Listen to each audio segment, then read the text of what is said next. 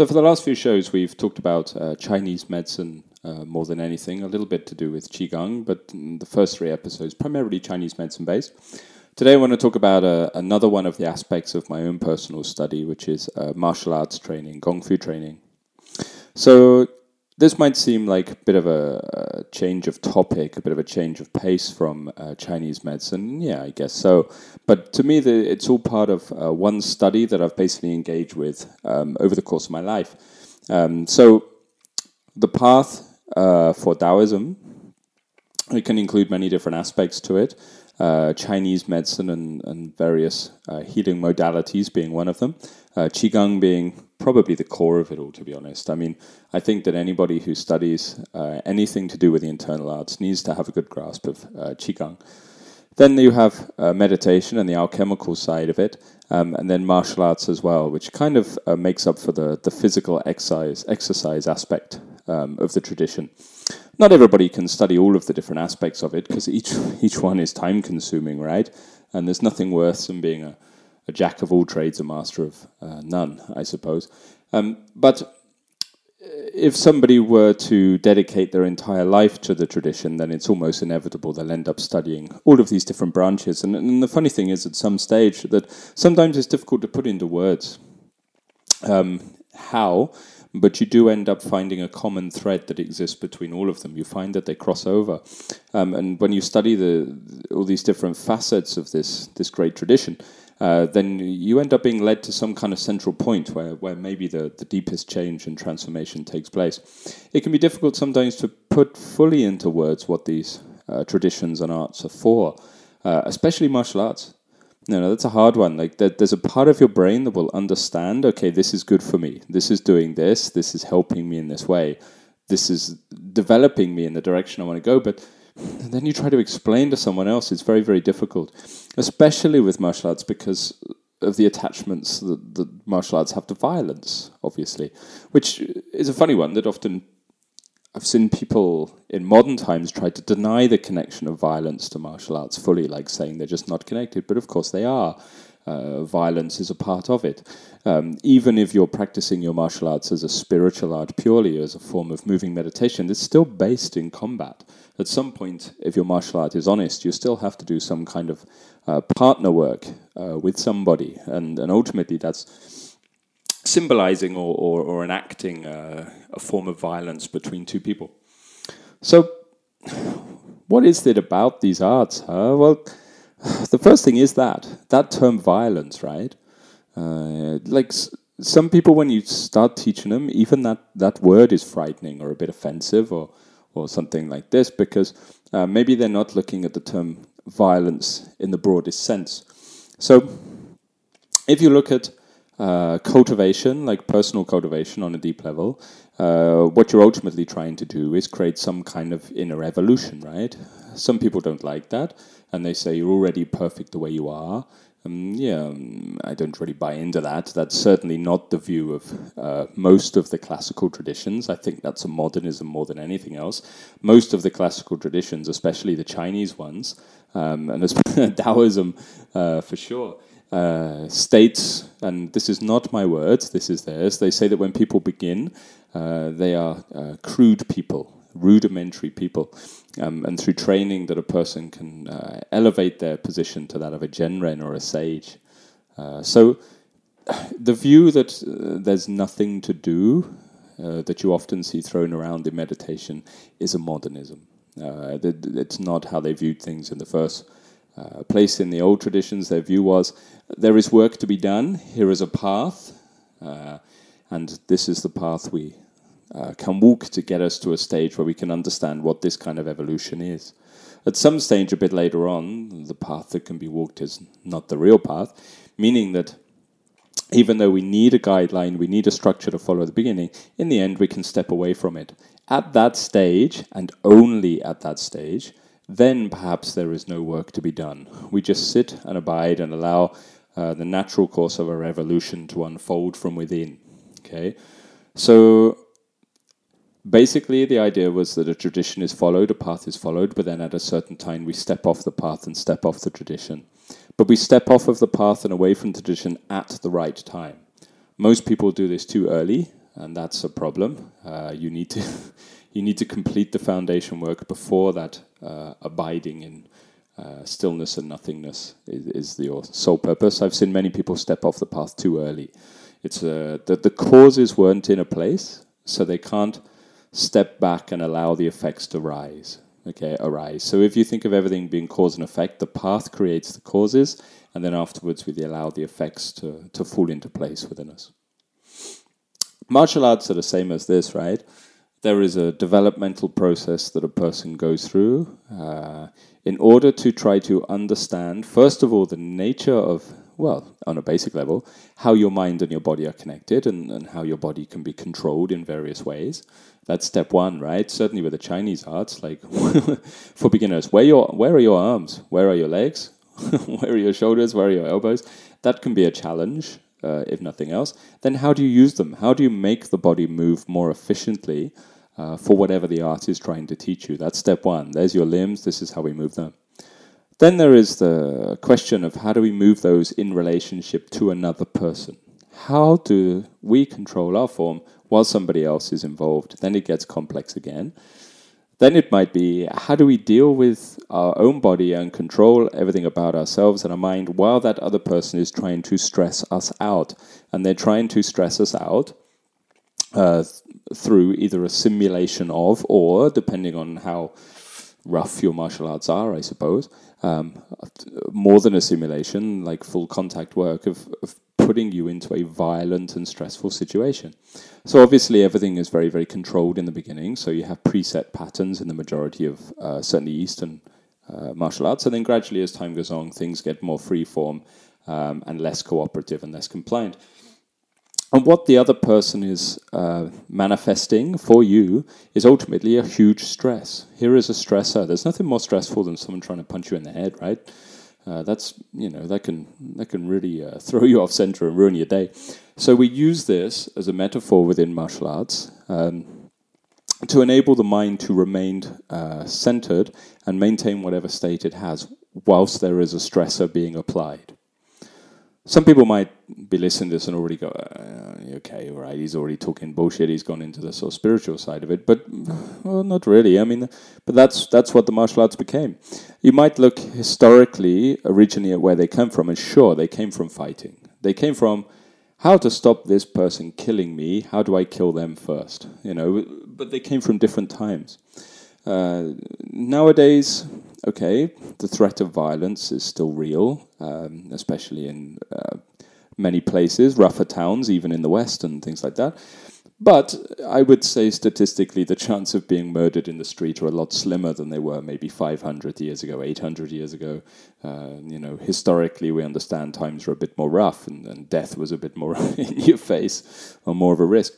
So, what happened was that those Chinese martial arts, especially, developed they started to move away from this uh, need for uh, being for life protection, and they started to move towards something that could refine the self. I think that ultimately, uh, what happened was that uh, people were studying them in a more traditional sense for combat, and probably what they noted as a byproduct was that actually people who studied them properly and did it in a, correct fashion started to become more centered, more focused, um, and ultimately more refined uh, on on some level.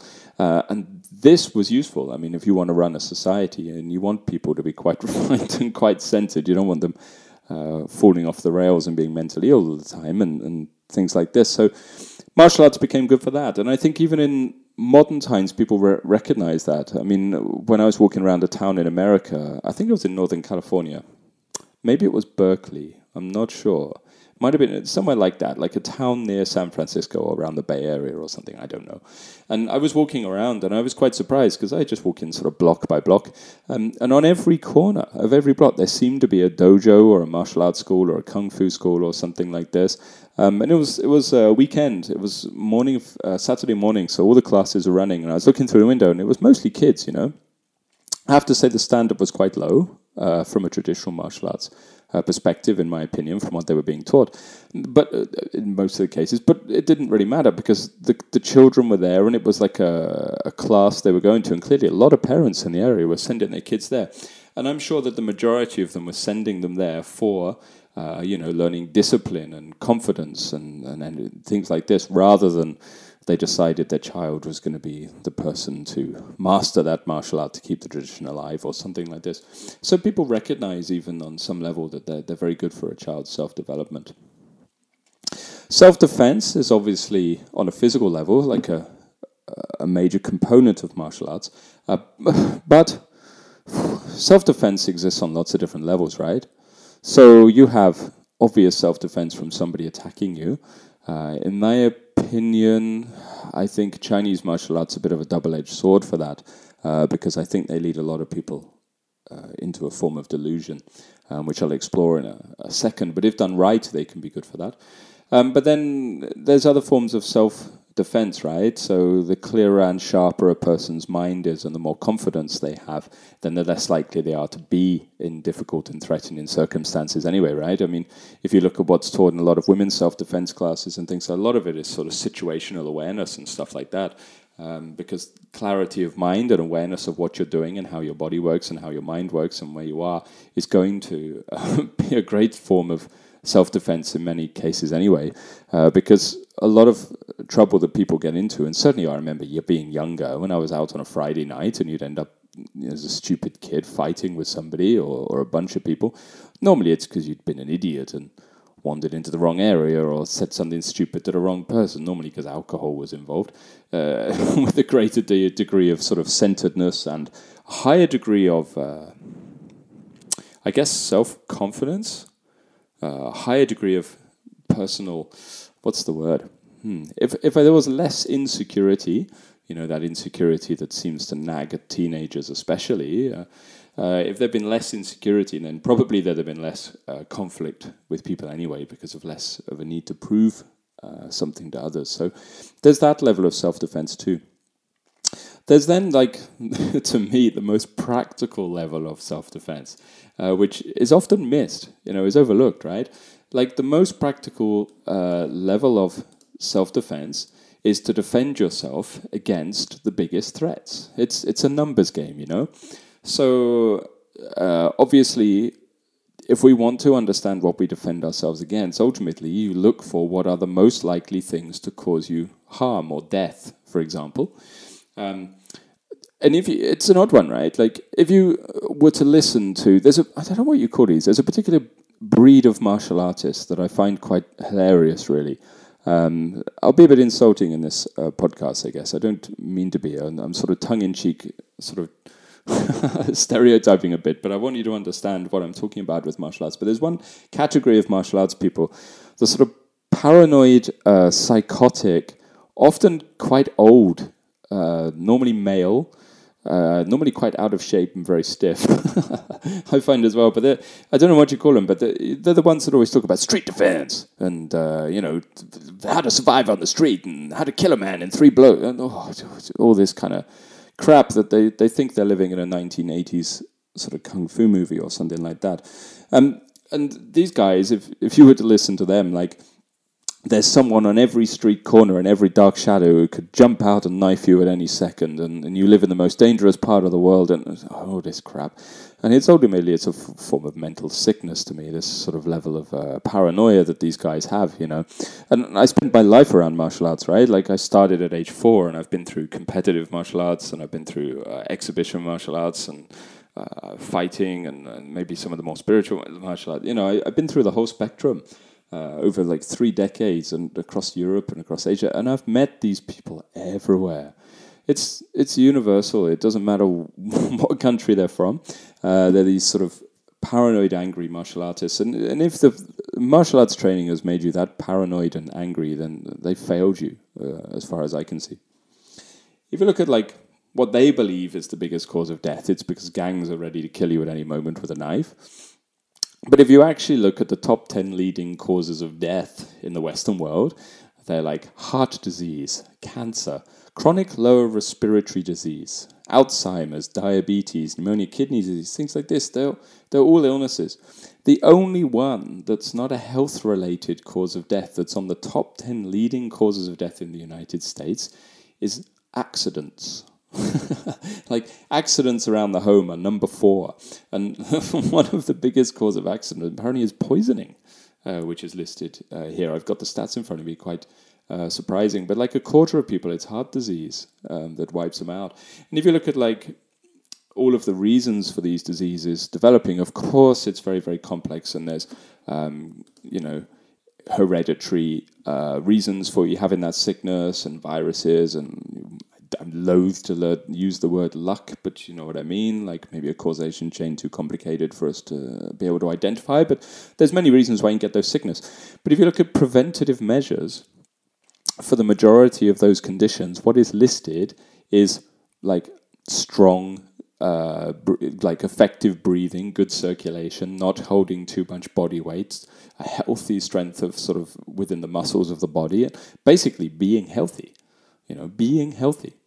The other major component to all of these conditions is is stress. Like no medical practitioner in modern times, maybe maybe they denied it 50 years ago or something. I don't know. I wasn't alive then, but uh, from what I understand, they would. But nowadays, nobody would deny that stress isn't the biggest killer, right? I mean, I think I've even seen it on uh, like billboards on, on the trains on the London Underground, you know, trying to drill into everybody, don't be stressed, which is kind of stressful in itself, reading them when you're just trying to get from A to B on the on the train. But stress is the biggest form of killer, right? And stress is ultimately in the mind.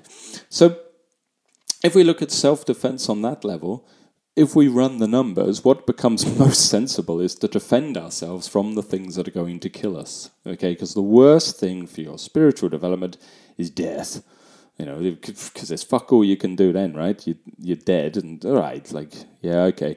I can hear all the Buddhists harping on, but like reincarnation aside, okay, in this life, the worst thing for your life is for it to, for your spiritual development to end. Because no matter what trauma you experience in your life, I mean, there's still the potential for work to be done, right? So if we're going to defend ourselves against the biggest killer, it should be those. It should be those things.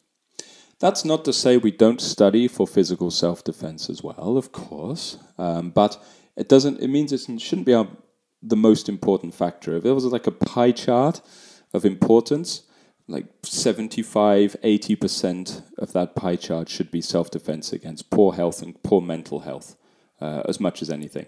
Uh, and to develop and refine those parts of ourselves, as far as I see it. Um, and the remaining part of the pie chart might be to fight other people, like in a physical level, to defend yourself. So, some people might be not like that, you know, and that's fine. That's fine. Everyone's entitled to their own opinion, but this is my approach to my personal approach to martial arts.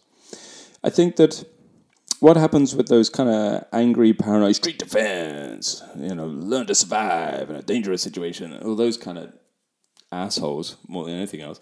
I think what happens to them is like the majority of people that go into martial arts and stay for more than a couple of classes.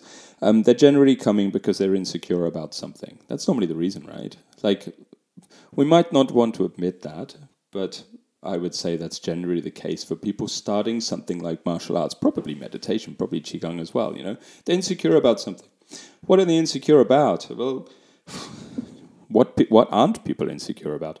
I mean, I think that the for I can't I don't want to gender specify, but I can't really talk for women amazingly well because uh, you know I don't have any personal experience of that.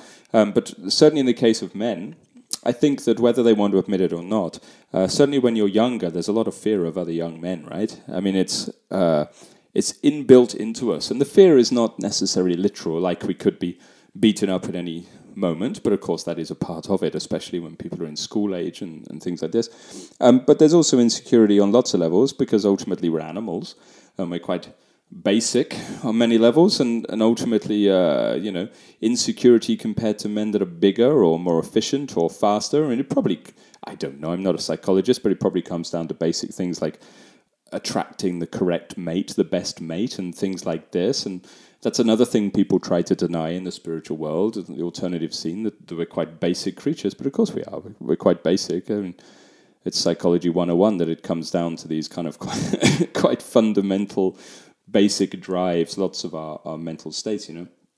So, if people come in quite insecure because they lack quite a lot of self esteem on some level, or they're nervous of something, they're frightened of others, or, or they want to be tougher, they want to be more capable, uh, then hopefully what should happen in martial arts is it starts to do that for them, to build them up, to build that self-esteem. You know, the reason the parents in Berkeley are sending all their kids to those schools and things, because uh, they're probably, I, I don't know, is Berkeley rough? I don't think so, is it?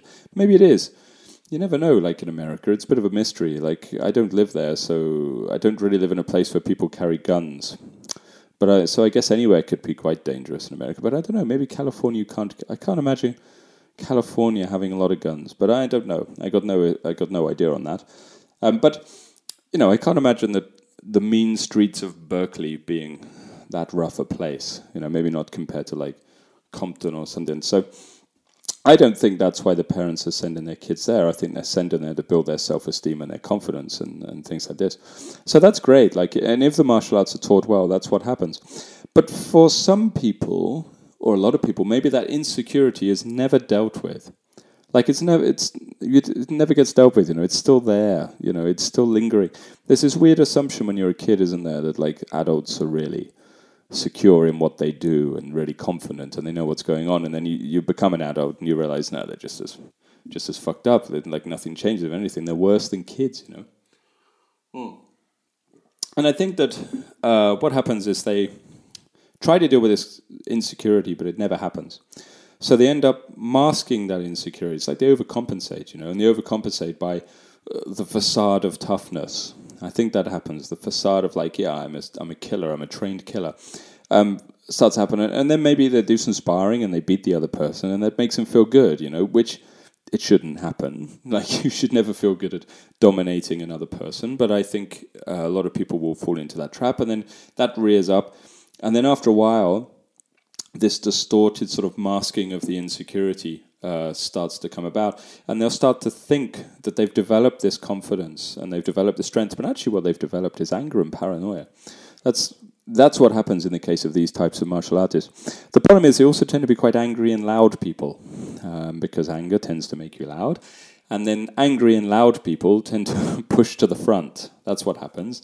And then people who push to the front because they're angry and loud normally end up in charge of things. That's just the nature of life, isn't it? Like if you look at lots of groups, sometimes you get the most competent person leading that group, like the person in the business with the most knowledge and experience is in charge. Sometimes you get that. Sometimes you get the angriest and the loudest one has ended up in charge. And like you can, you can think of your own examples, but maybe look at politics in the West a little bit, where the angry, loud one ends up in charge. That's what happens, isn't it? Because the alpha type qualities cause them to push to the front, and, and the people with more beta tendencies tend to sort of shy away, even if they're more competent or more intelligent. And if you have somebody who's overcompensated for their deep insecurities by pushing forward with this sort of angry alpha activity, they'll end up in charge, then they're running the class. Then, when they run in the class, that creates another trap because another class becomes a boost for their insecurities. Because now they're in front of people and people are listening to them, and, and people have a weird idea that martial arts teachers are gurus, and that's not always the case. Uh, so their insecurity never gets dealt with. The insecurity instead starts to turn into paranoia. Okay, and the paranoia is what creates this parody of a martial artist that you see taken the piss out of. Uh, sorry, if you're American, that that means laughed at. It's, that saying only works in England, I've discovered. But uh, yeah, it's when people take the piss out of those sort of extreme uh, paranoid self-defense martial arts teachers. You see them in comedy movies and things like this, you know. uh, and it, yeah, it's not that different from how some teachers are, sadly, you know. My advice to anybody looking to send their child to a martial art class is if the teacher is like that, don't send them there. That is not the place to send your your your child, especially as there's something odd that happens in martial arts. Maybe it happens in other fields too. I don't know, but I, I just know martial arts better than other fields, I guess. Where the student becomes like the teacher. It, they sort of start to take on certain qualities. And if the teacher is paranoid and angry, like, is that the quality you want for your child?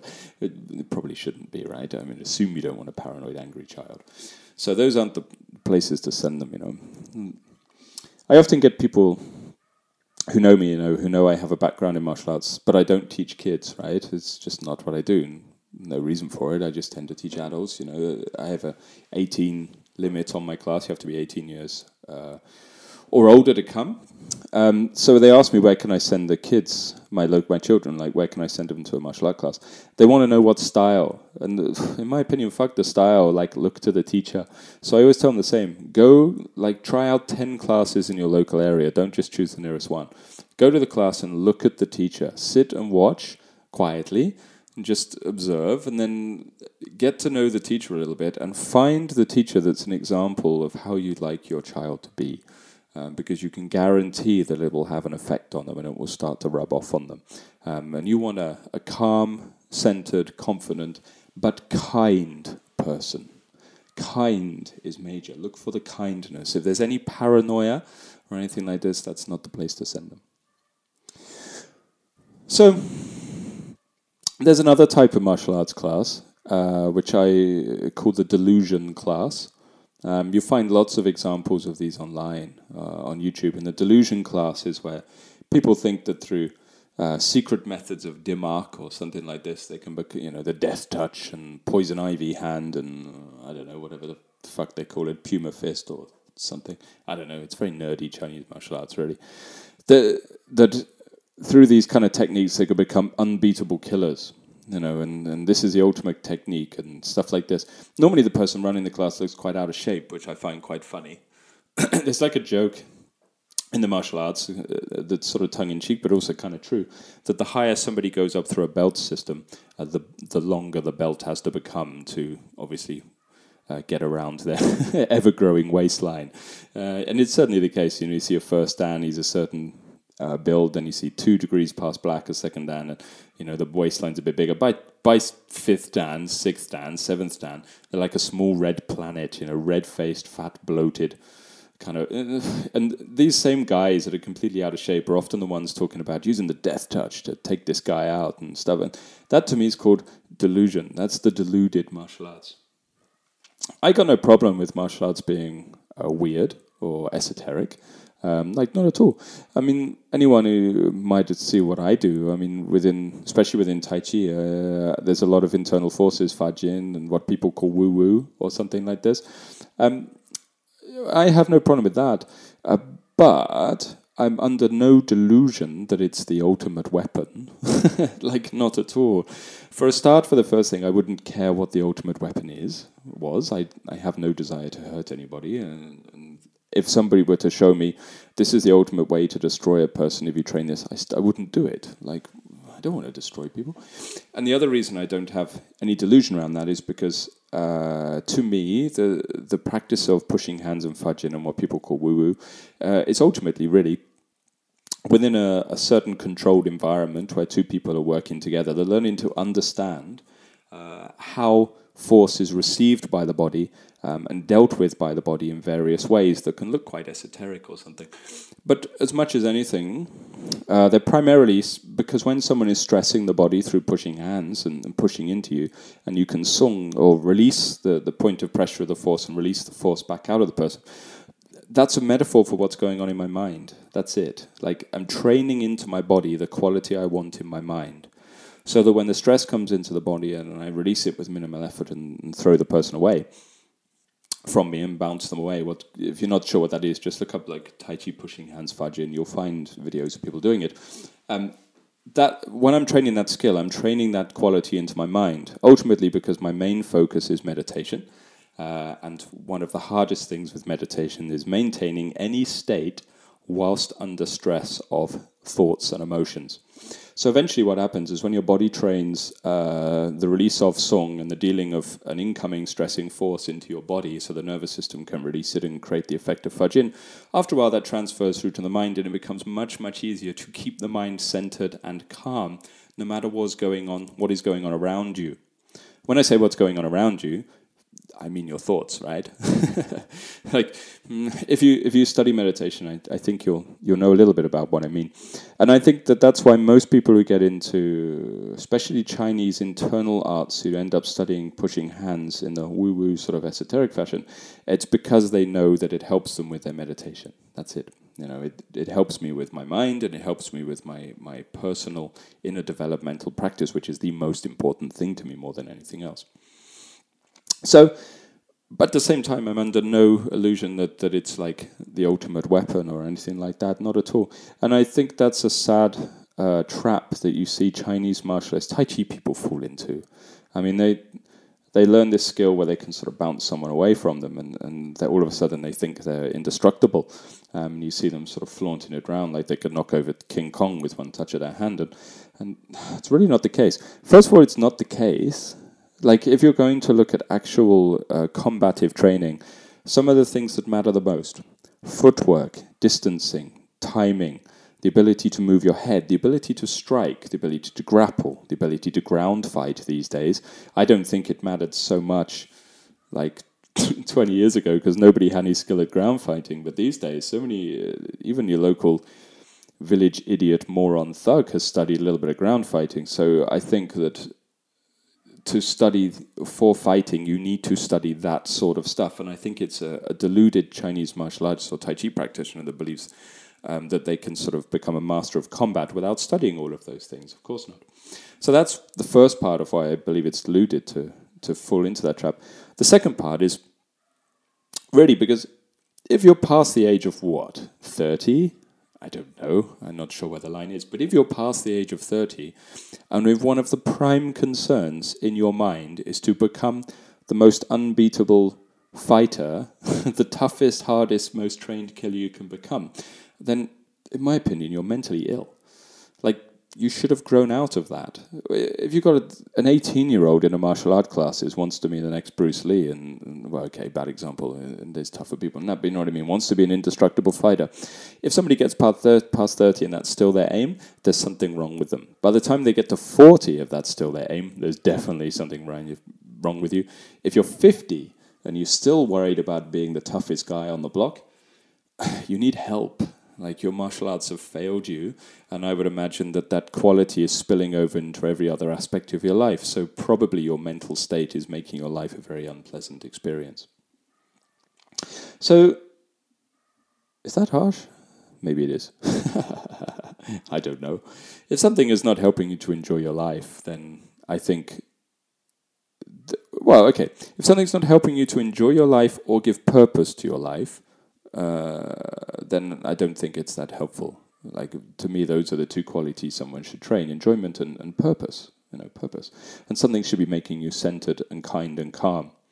So the opposite of that, if something is making you angry and insecure and dominant and jealous, that's not good for you. Like, take that out of your life. Don't do that.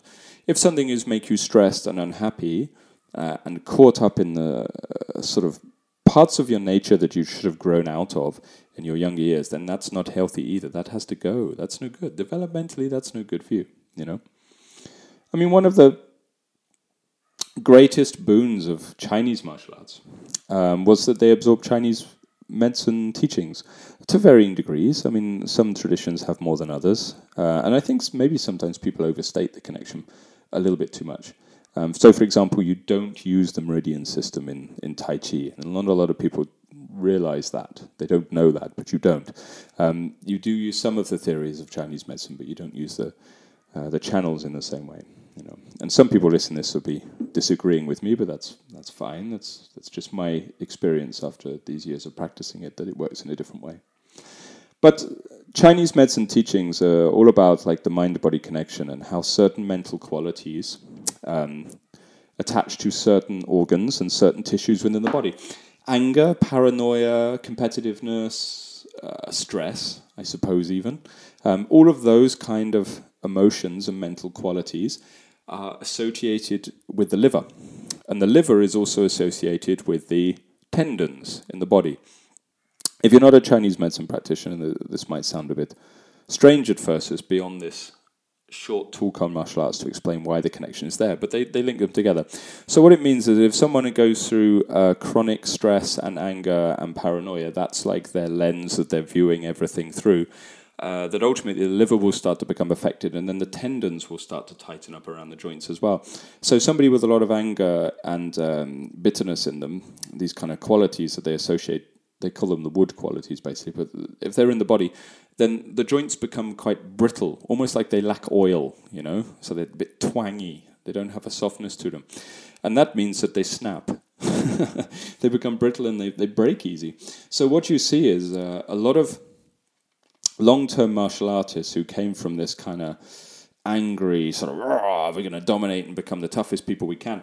If you see them in class, after they've been there a few years, you can tell them straight away because they're the ones that before they start a class in the change room, they have to put on their knee strap and then the ankle strap and then the, the back strap and then the shoulder strap, the ankle strap, and it always always makes me laugh because they're like if you've not seen these joint supports, normally they're like blue or black elastic, you know, and you sort of put them on to hold your joints in place before you go into train. And, and some people have got so many of them, they may as well just put a wetsuit on like just cover the entire body. You can't see any skin anyway. You know, there's just so many joints are injured and they're supported before you go in the class. And a lot of time they're they're ripping themselves because the tendons are becoming snapped because they're training wrong. So they're training angry and dominant, and, and that's so that the liver system is fucked. And I, I've said that to martial artists in a more diplomatic fashion quite often. Um, like maybe maybe your training is not working for you if you're destroying the body like this, and they've scoffed at me you don't understand. That's because we train, uh, and they always use the same phrase, real martial arts. Like, like back in the good old days when martial arts were good and you just fucking destroyed each other for an hour and a half every Wednesday night. Like, that was the real. Oh, you idiots. Like, you idiots. It's normal to pick up like a couple of injuries from martial arts. I've had broken ribs, broken toes, my shoulder's been dislocated. Like, that's all right. Like, that's normal. That's called doing something physical. But I have to say that uh, my body ultimately, I mean, those injuries are dealt with, and my body is healthy. Uh, and it's quite fluid in the joints, and I don't have any aches or pains. And all right, I'm only just coming up to 40, so I'm not that old. Um, but I, I'm not covered in, like, my knees aren't destroyed, my hips aren't destroyed, my back isn't destroyed, and things like that. And like a lot of martial artists are, and I don't have to use these straps. And, and personally, I just think it's because of the mindset. It's not because as they often assume that I didn't train uh, physically very difficult, because I think anyone who's actually done any martial art training with me would agree that actually I train quite hard, uh, probably harder than most Chinese martial artists. I push the body uh, quite hard, but I don't sustain those injuries because my, my liver's not knackered. Yeah, that, that mental quality is not there. So,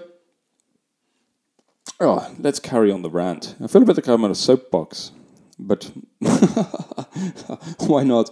Please take all this with a pinch of salt. You know, it's just a tongue-in-cheek chat about the stupidity of martial arts. The martial art world is ridiculous, isn't it? Like I've been in it for all my life. I've been around teachers and organizations and associations. I have to say, it's really stupid. It's really, really stupid, isn't it?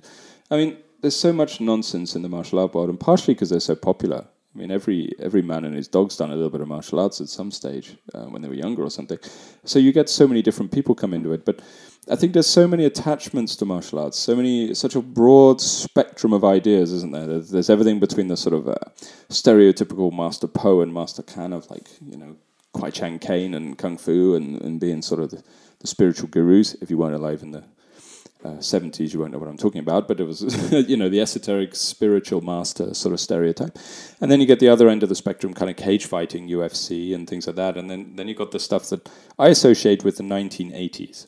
As soon as people mention the death touch or, you know, what do they call it? Like one hit knockouts or something like this or whatever. And it, I associate that with the 1980s like that that was a weird era the 80s wasn't it? Very strange. That's where i was born 1980 you know and, and weird era where people like jean-claude van damme and all that were was that the 90s i don't know. But you know what i mean? Those kind of shite films that were kung fu films are really popular. They were trying to find a new bruce lee you know and with with a western actor.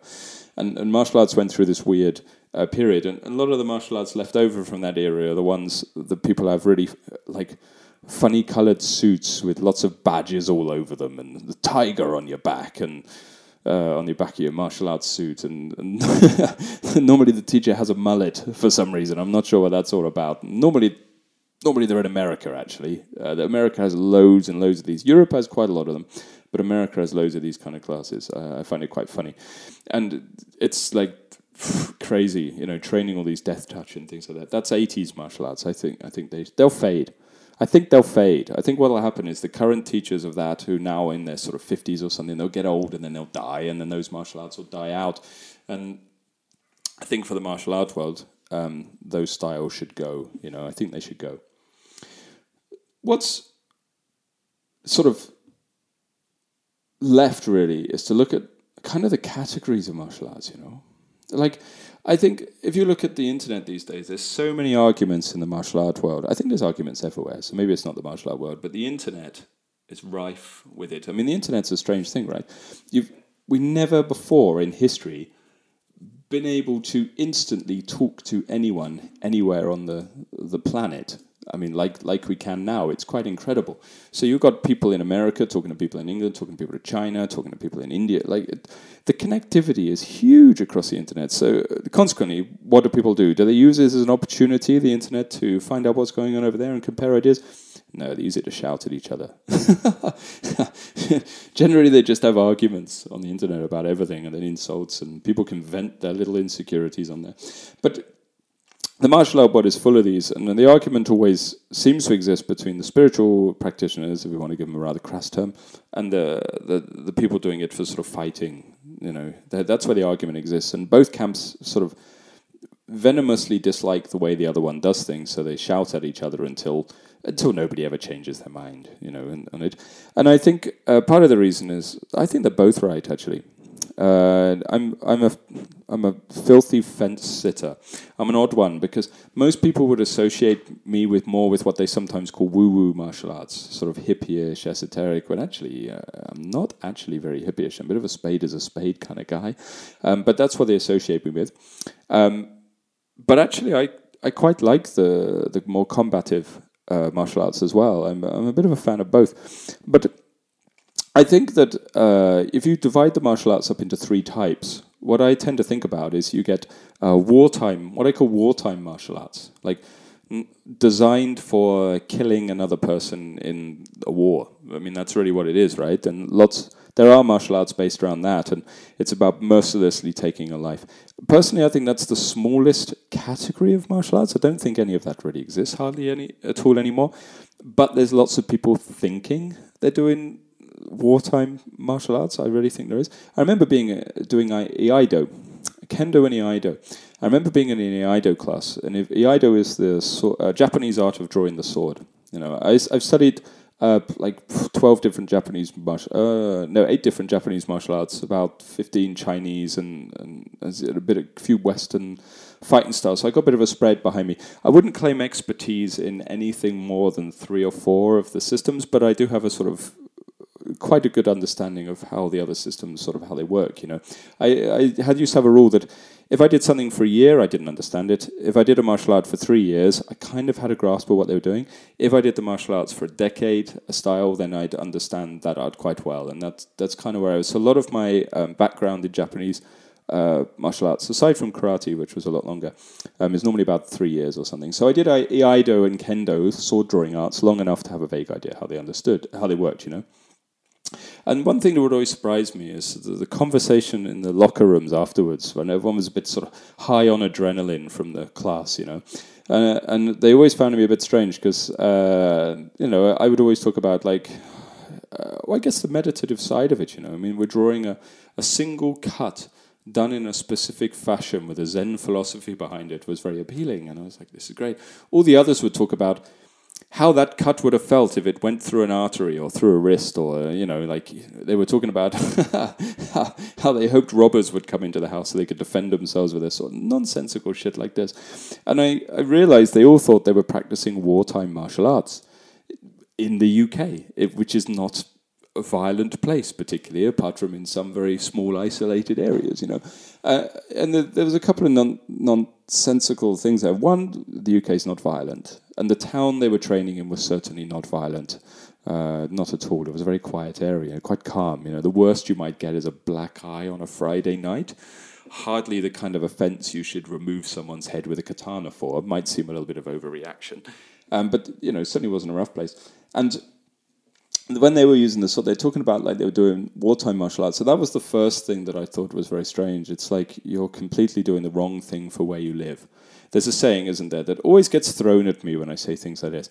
And the saying goes something like, uh, I get it wrong, better to be uh, a soldier in a garden than a gardener in a war. Is that the saying? Better to be a soldier in a garden than a gardener in a war. Yeah, that's the saying. Uh, I think they're both wrong. like they're both nonsensical. Be what is appropriate for where you are. That's it. Like that. That's what you should be. Uh, a soldier in a garden is completely out of place, and so is a gardener at a war. Like uh, that's just obvious to me. You know, like if if you live in a really rough area, like it's really horrible, and you could die at any second, move. There you go. There's the ultimate self defense. Move. Now, if you're listening to this in some war torn country, I suppose the internet could do that uh, these days, then okay, I apologize, I take it back. I'm largely talking to people in Western Europe and America. And if you live in a rough area, move. If you don't move and you like staying in the rough area, then that's your own lookout. Like, fine, have a really stressful life. Um, that's your choice. So that's the first thing that was wrong with it. Like they were they were practicing. The second thing was they were just deluded. They were so deluded. I don't understand how they felt uh, that carrying a, ultimately what is a bamboo stick in kendo and hitting each other in a suit of armor, or using sword cuts in the air or as part of a two-person form in, in Iaido or something. How do they think that helps them deal with the psychology of actually opening up an artery and spraying the life force out of a person's blood of someone they've just killed and dropping them on the floor? Ah, the psychology of that, the psychology of doing that to another person. I don't, I don't think they realize that it's not actually, I would imagine, that easy to take someone's life. There would have to be a whole mental programming thing that had to happen to put you into that state. And and when I used to talk to them about this, they'd all be in denial. There's a weird thing for some men that they feel like they're less of a man if they can't say to you, "I could take a life." What do you mean you'd take a life? Yeah, I could take a life. I, could kill a man like that. No, I'd kill a man. You, you'd kill a man. Do you do you think that's a healthy mental state? Oh yeah, yeah. If you need to, you kill.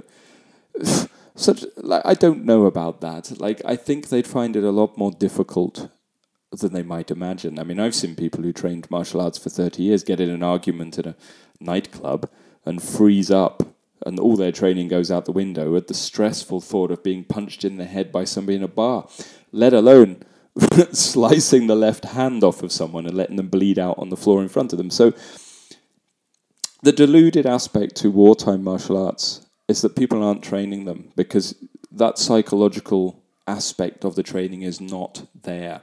I mean, there's stories of uh, the Japanese masters, certainly, I'm sure the Chinese were the same, sort of just post war and things trying their techniques out on prisoners, sort of death row prisoners, and uh, and killing them to figure out how the techniques work.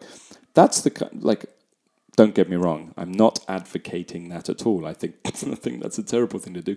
But that's the kind of training that would be needed for wartime martial arts. So I don't even think wartime martial arts really exist in the West anymore, apart from maybe for psychopaths and sociopaths. Like I think they're gone. So that leaves you with the other two categories. So maybe we we change the wartime martial arts into deluded martial arts. That's what I view them as. Like the martial arts. People ask me like what I think of the martial arts. I think well, I think they're the realm of the deluded. You know, which might be a bit harsh, but that, that's what I'm talking about. Then you get the second form of martial arts, uh, which is competitive martial arts, right? Uh, so what we're talking about here, well, I suppose.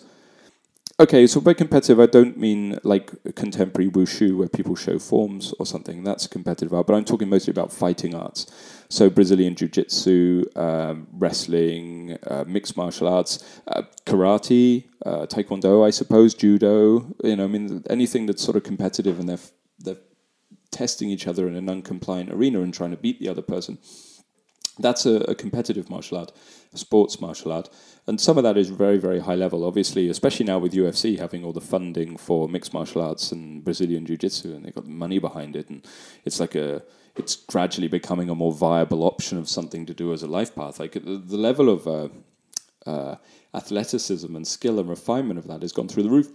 So sometimes uh, more traditional martial artists will put down uh, things like Brazilian Jiu Jitsu and, and uh, MMA and stuff like that as uh, being unskilled and uncouth. And, but that's really not true. Like, it really isn't.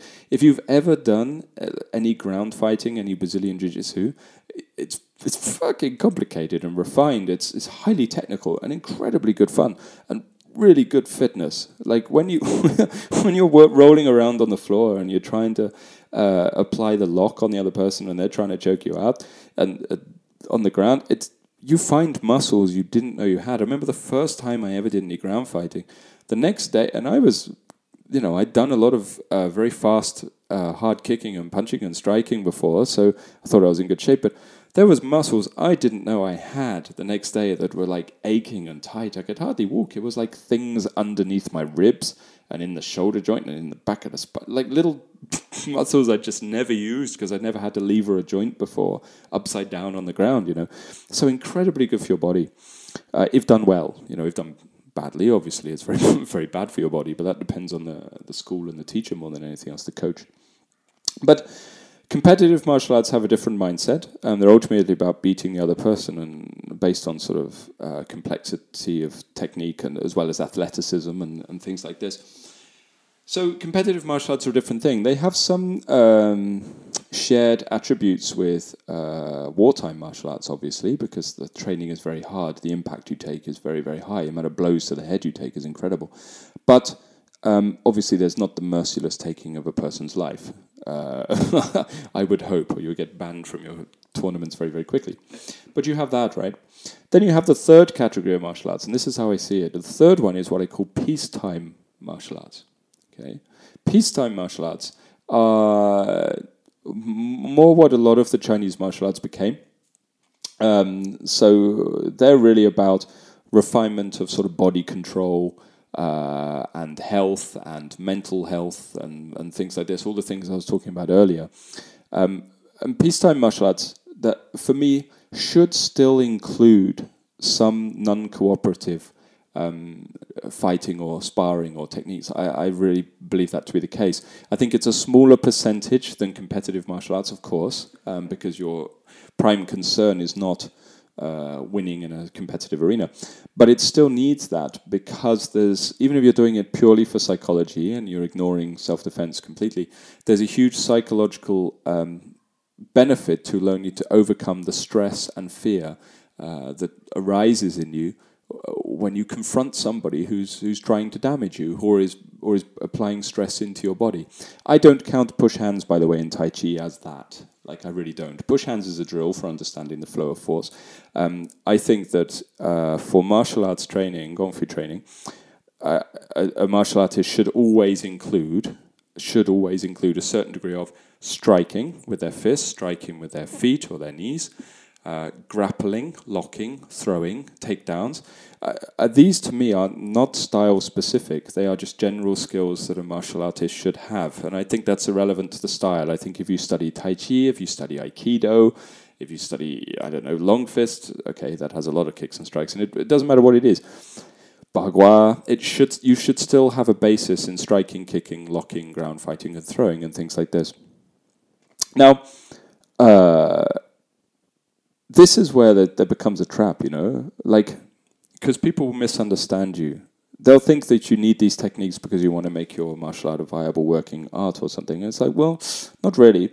Uh, mostly it's because I think that it was art, part of martial arts training and you shouldn't take it away. Um, and secondly, because I, I, think there's a huge amount of mental development that takes place from that kind of training. Uh, that pure forms practice or uh, push hands practice or preset drill practice can't give you.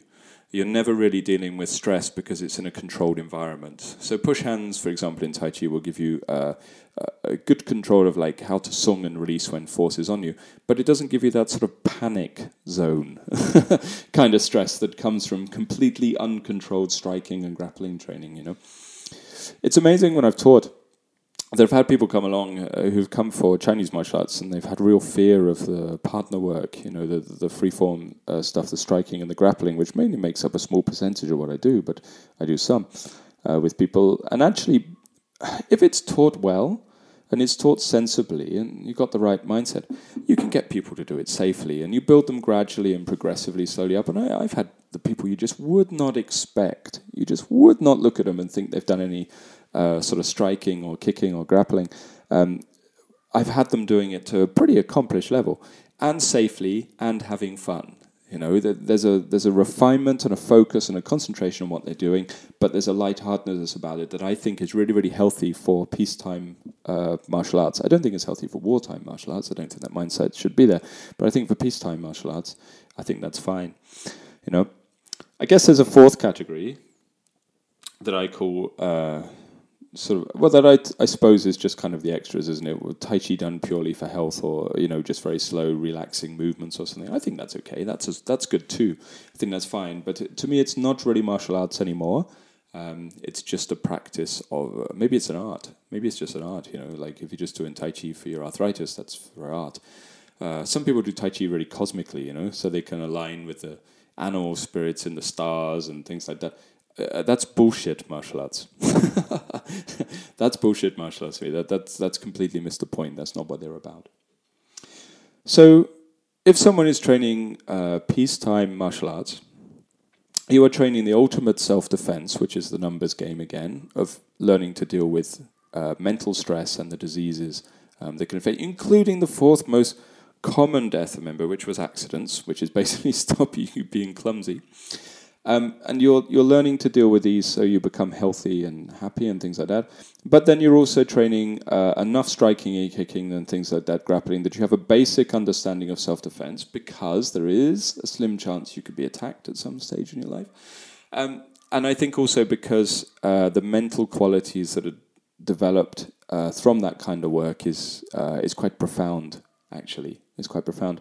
I see people doing qigong or meditation for years uh, and they kind of often glass ceiling somewhere. Then they do a little bit of martial arts training and they learn to kick and strike, even if it's completely out of their comfort zone. Uh, and, and, a bit of grappling and things like that. And, and, as long as it's taught well and safely, then it's all good. And then I see them make that mental leap that they were often struggling with in Qigong or meditation. It's quite amazing. And then they're just over that hurdle. It's like they just step over that hurdle and then that's it. Like great, they can they can progress in their art.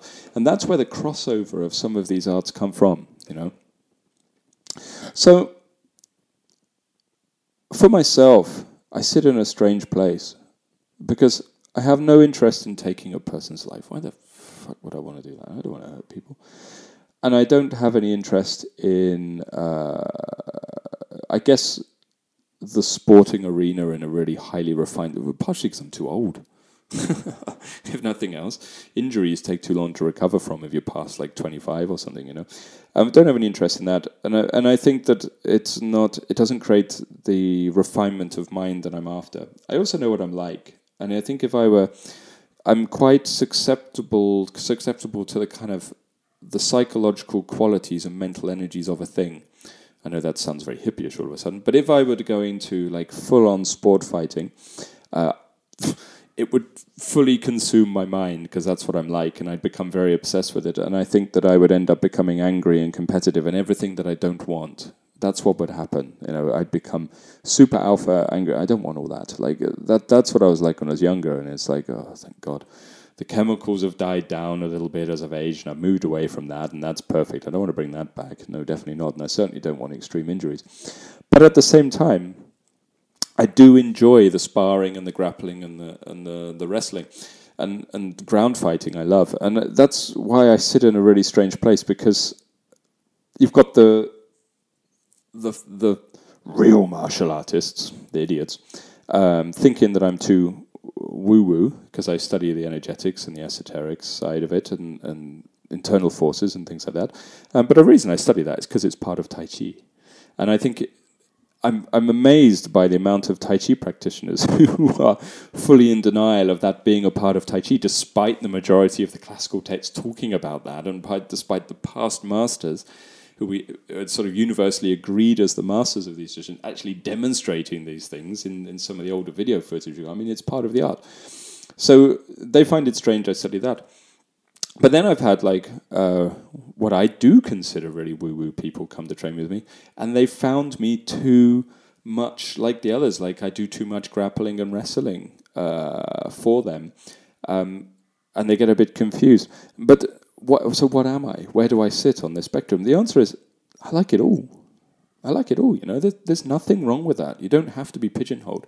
So I'm, I'm, i maintain my fitness. I do a lot of running and aerobic uh, work and things like this, keep my body nice and healthy.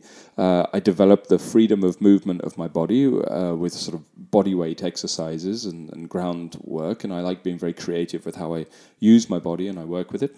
I like striking, I like kicking. ground fighting and wrestling are amazing fun. Like, if you've got a nice partner to work with, which is someone who's not um, compliant, you don't want compliancy, um, but is not trying to kill you either because fuck that. Like, it's, I'm too old and I don't want to give a shit. I just want a good partner who's nice to compete with a little bit on some level, but not in an uncomfortable fashion. But if you, you know, what I mean by uncomfortable is like you want someone who makes you work. You want someone who's better than you, uh, but you don't want someone who's trying to injure you. That's not what you want. You don't want a spiteful, clumsy partner. If you've ever been to martial art classes, and it doesn't matter what you've been, I've been in karate, I've been in Wing Chun, I've been in Shaolin, actually, I've been in some Tai Chi classes that have them as well. I, have been in MMA classes that have them uh, quite a lot. There's always those one or two people that nobody wants to pair up with, you know, because they're just spiteful and mean and they're just trying to work their anger out in an unhealthy environment. And it always gets a bit clumsy and a bit bruisey when you train with those people because you, you end up sort of, it gets a bit heated. So I try to avoid those kind of people these days because I just don't want them in my life but I do like the non-compliant uh, side of that kind of training. I think it's fun, and I think it's very, very good for your mind. But I do it because, uh, like I say, I think the ability to stay creative and calm and released and relaxed uh, in a high uh, pressure environment of, of working out with someone and fighting with someone, I think is incredibly good for you. I think it, it creates a centeredness that's, that's so good for uh, for the rest of life. I think that's brilliant. Um, and I'd, but then I also like the other side. Like I like the push hands. I like the Fajin. I, I like uh, the releasing and the launching of people off of their feet and, uh, and understanding how all those subtle things work, the subtle nuances inside their body. I'm under no delusion that that kind of uh, work is creating the ultimate weapon. I don't think so at all. You still need the basic skills of distancing, timing, moving, footwork, striking, things like that. But it's still a fascinating phenomena that takes place in uh, partner work with someone within internal arts. It's absolutely fascinating. And it, the ability to mobilize the chi and the force through the inside of the body, which ultimately what it just shows you can mobilize what they call the chi classically, you know. And I don't mean some mystical energy. I'm, I'm referring to uh, various physiological sort of nervous system and soft tissue releases inside the body in a very specific manner that matches the way Tai Chi should move internally, but often doesn't with the way people do things because generally people aren't very good at what they do in life. But I, it shows you're able to do that, and, and it's a fascinating thing to work with. And, and that gives another refinement and cultivation of mind as well. And I think that one of the saddest things about martial arts, especially the Chinese martial arts, is that uh, why do people have to choose a side? I find it very strange. Why can't you study the entire spectrum of something? Uh, there's nothing if you, if you're into Fajin and Tai Chi and, and things like that. There's nothing wrong with also studying the grappling and sparring and fighting. And if you're into grappling, sparring, and fighting, and you want to be the next Conor McGregor or some shit like that, there's nothing wrong with exploring the internal side of things as well, because you never know. There might be something in there that's worth learning. And by studying that whole spectrum of this tradition, somewhere in the center, you find the path that is best for you as, uh, as a form of uh, cultivation, self defense against all those things are going to wipe you out your own stress, your own sickness, and basically yourself. You know. Martial arts, on that level, when you study them in that, that way, they're so rich and such a beautiful, uh, transformative art form. You know, and, and I've seen it like people can go down two routes they go into the they, they move out into the art and spread and it opens up and they study all these different facets. Or they become boxed in and boxed in and more pigeonholed until they become a sort of a caricature of one very facet of martial arts. And it kind of reminds me a little bit of how like styles were developed you know? So say you have something like bagua you'll have different styles chang and yin fu and, and yang style and, and gao style and things. And to me like what styles were where one person taught five people or something, and each of those five people happened to be good at something. So maybe this guy here was better at the throwing side of the art, and the other guy was better at the striking side of the art. So then they tended to emphasize that in what they're doing. And then two generations later, because those bits became emphasized, they became styles. And that's it. That's how a style is formed. It's because somebody had a slightly overly pigeonholed in my opinion, sort of study of one facet of that art. Uh, and that's why in martial arts, what you should do is you should study a style or system in depth, but then within uh, certain parameters, you should then sort of break away from that style and look for the things that are missing from it. So I don't mean to cross train in like a weird fusion fashion, but what I mean by that is like take Tai Chi. So I've studied Tai Chi for since I was 14, uh, and I've studied numerous styles of Yang from the Yang Chengfu line, Huang Shan and Chen Manqing variants. Uh, uh, system, uh, Tian Zhaolin's line, some of Yang Shaohou's work. I then studied Chen village style and the Hunyuan uh, Feng Zhiqiang style of uh, Tai Chi as well. I studied Longmen Pai style Tai Chi. I've done a little bit of Wu Dang stuff for the sort of Wushu uh, side of Tai Chi as well. Never done any Sun style. Never done any of that. But all of these other systems of Tai Chi I've looked at, um, in order to, not to create a weird fusion, but to understand uh, how the different systems had emphasized different parts of it, right? So, because one system had emphasized this bit of it, it became that style, and this other system, this other founder had been much better at the other part of it, so that became a separate style, and you can see it. You can see how they went in their different directions, and as long as you stay within one thread, so for me, Tai Chi, uh, you can you can sort of piece together after a while the bits that were lacking in your your sides in your in your line.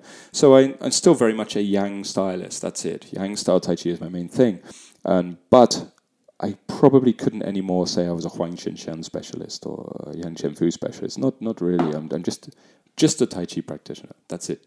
Just a Tai Chi practitioner. There's strengths in all the lines, and I think on a wider side of things, if we look at those three types of martial arts wartime martial arts, competitive martial arts, peacetime martial arts, you can treat them the same way. Like the ultimate freedom, if you like, of expression and art. Okay, not wartime, fuck that, throw that out.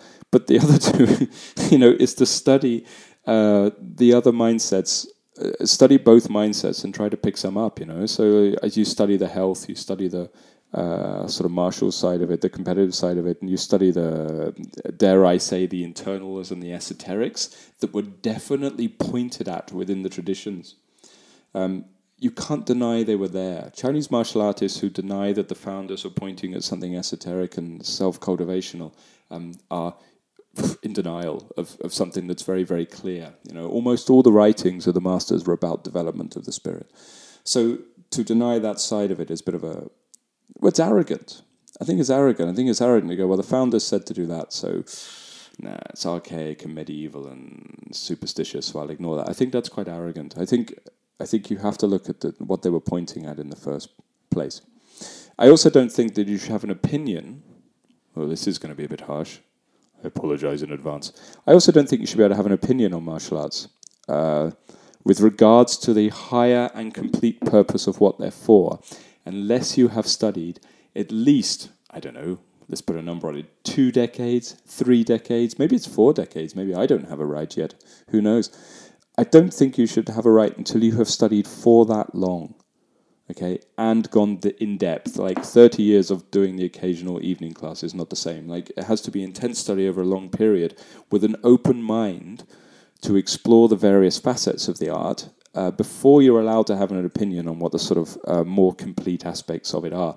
Don't you can't do martial arts for two years and then decide you're an expert and you're going to tell everybody what they're about. Like that's that's nonsensical. You can't do that. You can't understand the higher aspect of it. It's not possible. You don't deserve an opinion on that level. And this is part of the problem with the internet again, right? Like you've got people that have studied for uh, 30 years, 40 years, 50 years, 60 years, some of them. No, they're too old. They wouldn't know how to use the internet. but the other lot, you will have in the future, I guess. Um, having arguments with people who've studied for like two years, three years, five years, and assuming that they're on an even keel to have that argument, and, and then kind of societally, we think that's okay. Everybody's entitled to opinion. Sure, they're entitled to opinion but some people's opinions on a subject are worth less than others because they don't have as much knowledge.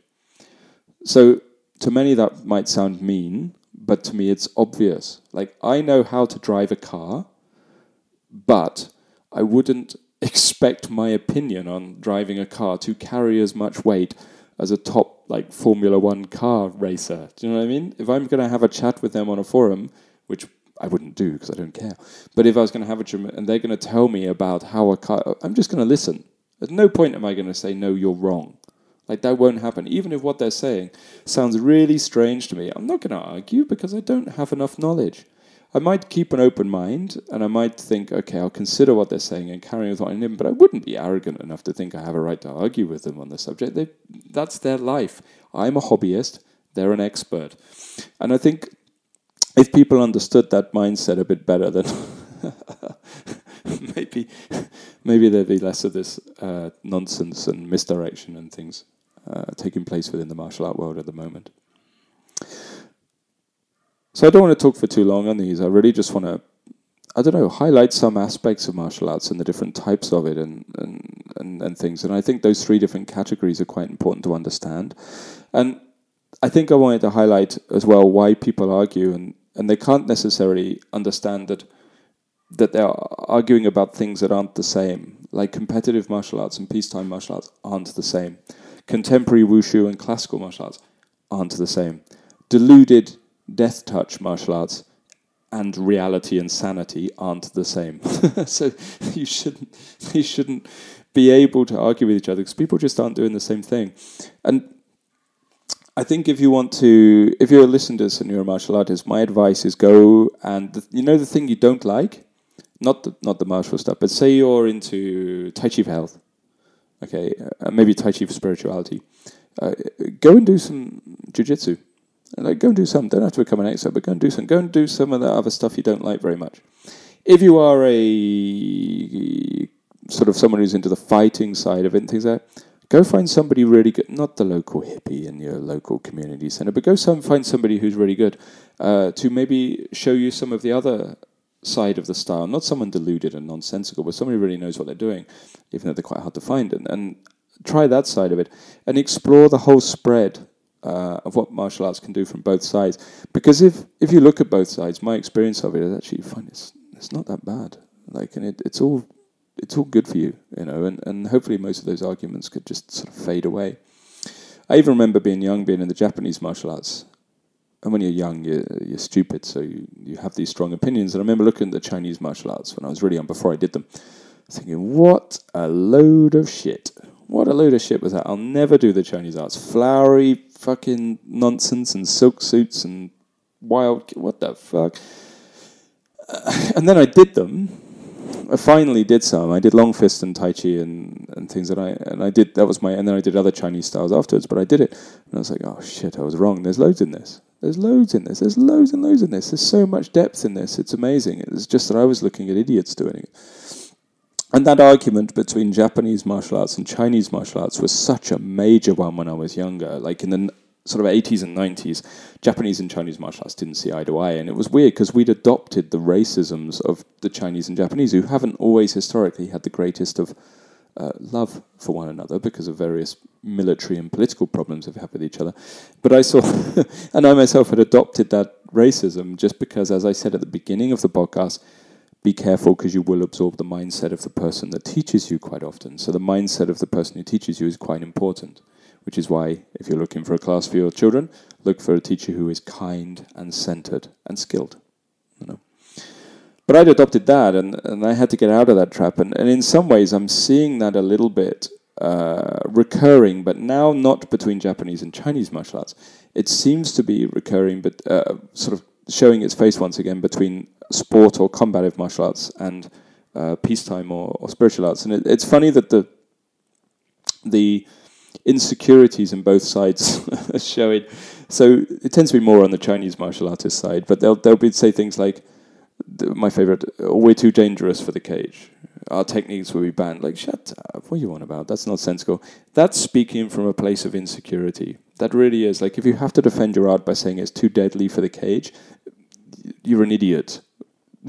Look deeper. You, you're just insecure because somebody who has tends to have a lot more strength, a lot more power you is making you feel insecure.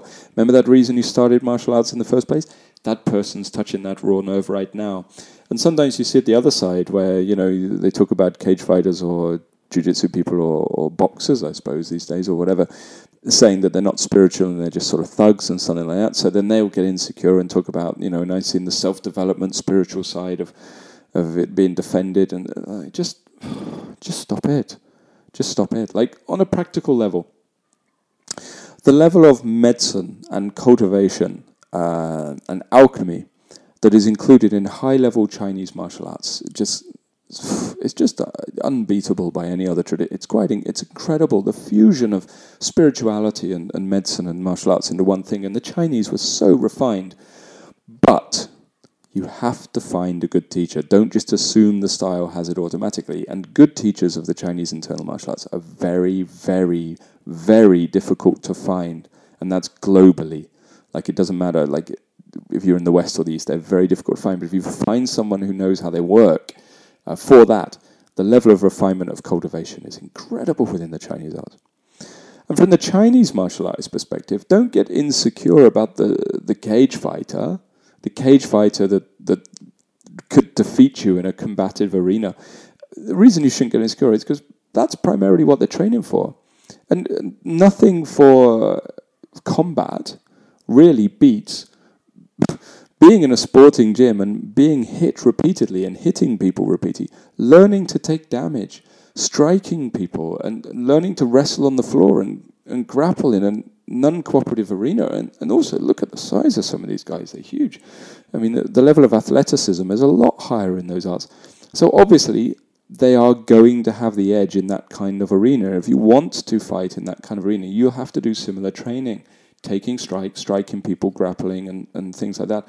And to think that by standing in Zhan Zhuang, which will help you to sink and fill the body with qi and mobilize it, is going to make you as capable at combat as the person who is spending six hours in a day in a boxing gym learning to bob and weave and slip punches and get hit. That's quite major. If you think it's going to make you as, as capable as combat for combat as that person, uh, you're deluded. Like you really are. Like you're, you're not training for that. You're training for something else. But don't get insecure about it because you're training for something else. That's really what it comes at. You're not training for that arena, so don't don't get sucked into those arguments with those people. If you want to train for that arena, fine, but train properly for it. If you want to train for cultivation and health, fine, but train properly for it. You know, and if you have a clear goal, clear idea of what you're doing, and you can tailor your training in the right way, you'll you'll you'll go the right way. Like that that's it. That's what the art the art will do. So personally, in conclusion, I think most of these arguments are a bit I think they're a bit daft. I think they're a bit daft. I think the arguments between the martial and the woo I think is a bit stupid. But I think maybe it serves a purpose because I think people are thrashing things out. I think sometimes it appears as just abuse. You know, you're a cunt because you train this. It can get that rude. I mean, I've had um, death threats online, which I don't. I've had I've had one person threaten to rape my wife because of the the Chinese martial arts I do, um, because I didn't uh, do the the style they did, which which is a level of mental illness that is off the charts again. But uh, I think like it comes across often as an abusive fashion, but I think actually like people are debating, they're thrashing ideas out and, and sort of seeing where it goes. I, I just think that's how it manifests from people often. So maybe maybe there's a constructive side to it, or maybe I'm just trying to find a constructive side, and people are just assholes online. I, am not sure. I haven't haven't decided yet. Uh, but if these, you know, if you're getting caught up in these arguments, like don't, don't just look to what your art is. Try to understand it. Understand what, what it's doing, which of the categories it sits in, and then and then train. You know, and ultimately, if your art is making you happier, healthier, uh, better at living all the parts of your life, kinder to your wife, better to your children, more efficient at your job, calmer when you're better at resting, like and and that's important too. And if it's making you healthy and not making you angry, it's doing the right thing. If after 30 years in the martial arts, you're still angry and worked up and petty uh, and worried about every little thing that happens and, and, and everything in life is a fight, uh, relook at what you're doing because it's, it's not working for you. It's changing you for the worse. Thank you.